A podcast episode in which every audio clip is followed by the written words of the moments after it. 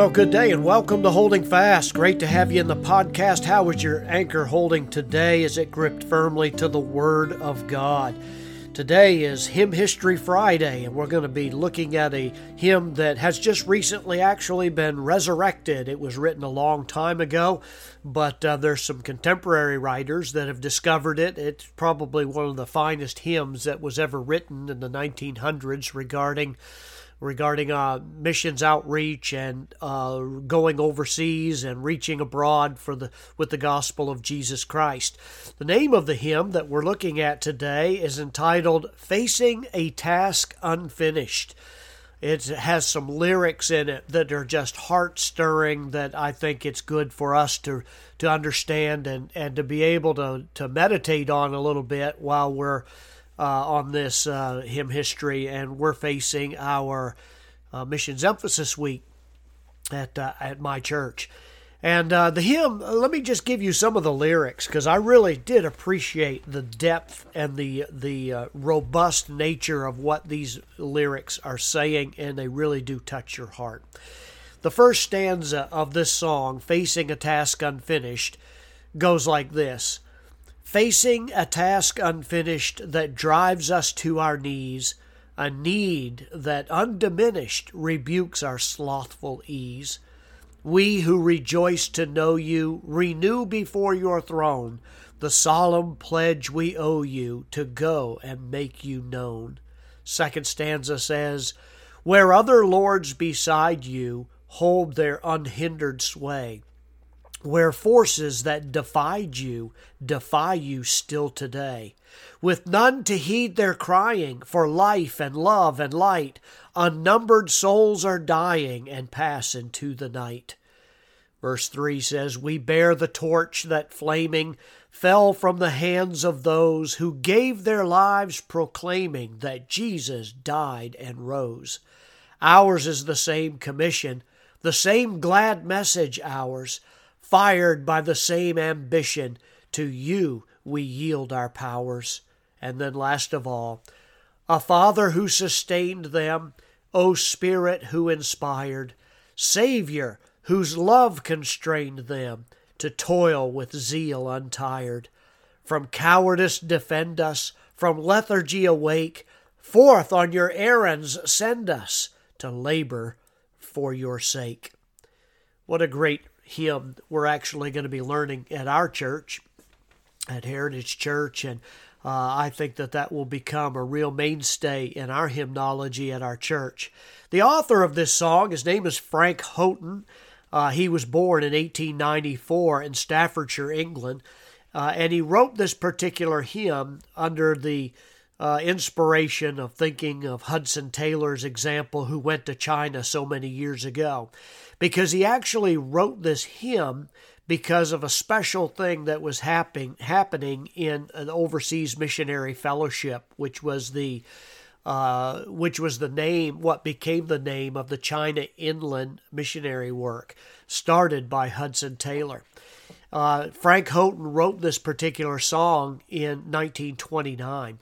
The China Inland Mission, or OMF now, uh, was led by a general director, uh, Dr. Hoste, and he issued a call for 200 new workers within a two year period. 200, get that, uh, new workers in 1929, and he wanted 200 workers to answer the call to missionary work in China within two, two years.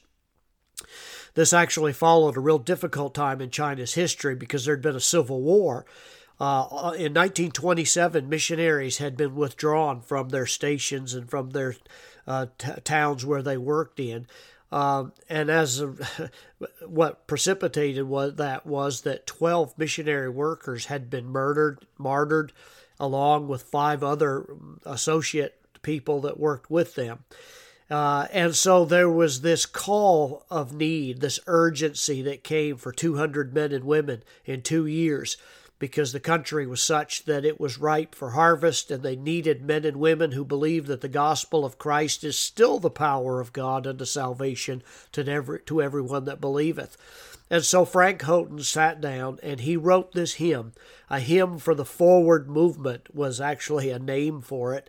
Uh, at the very beginning. In 1931, having received 200 people that were willing to go to China to reach the Chinese with the gospel, on December 31st, 1931, 200 left for China. Their funds were raised, their passages were paid for, their outfits had been fully supplied, uh, the missionaries were ready to go, and they went out with the encouraging knowledge that uh, everything had been sent in that provided for their needs, and they were ready to go. So, in a heart, a real heartfelt sense, uh, they took to themselves the theme of the psalmist who wrote, Blessed be the Lord God, the God of Israel who only doeth wondrous things, and blessed be his glorious name forever. So these missionaries sent out, set out to go to, mission, to go, go to China as missionaries to be able to serve the Lord faithfully. That's what we need to be praying for, as mentioned in the past podcast, to be praying that the Lord would send forth laborers into harvest. What about you today? I'm talking into this microphone, but I know there are many ears that are going to hear this. We live largely in a day when American Christianity has become so comfortable, and we have really lost our vision that there are millions and billions of souls that are needing to know the Lord Jesus Christ. And I'm wondering today, maybe God's spoken to your heart about even reaching to that one across the street from you or in your family. Maybe he's reaching into your heart and saying, Will you go into the mission field yourself? The fields are white unto harvest. Uh, I'm wondering today, have you prayed ever that, Lord, I'm willing, I want to be sent, I want to go where you would call me to go? And then genuinely pray and seek God's face. What about you today? Uh, it's hard for us to pray for missionaries if we won't even walk across the street to tell somebody that we know and love, let alone to reach out to those that are lost that we don't know. God bless you today. I pray that you would walk with Christ, that you would pray regularly for God's leading in your own life, how He directs your steps, the people that He brings across your path. Maybe there's that one. Do you ever pray about that? Do you ever pray, Lord, bring somebody across my path that I could give a track or give a gospel witness to? and then say, Lord, bring them across and make me sensitive to when they get there so that I might be alert and ready. Because that's one of our greatest problems, isn't it? That many times we're so preoccupied with our comfort, our ease, our pleasure, our occupations in life that we really miss those opportunities to give the gospel. May the Lord bless you. Walk with Christ. You look for places of usefulness to the Lord, and I know He'll give you that opportunity. God bless. Walk with Christ.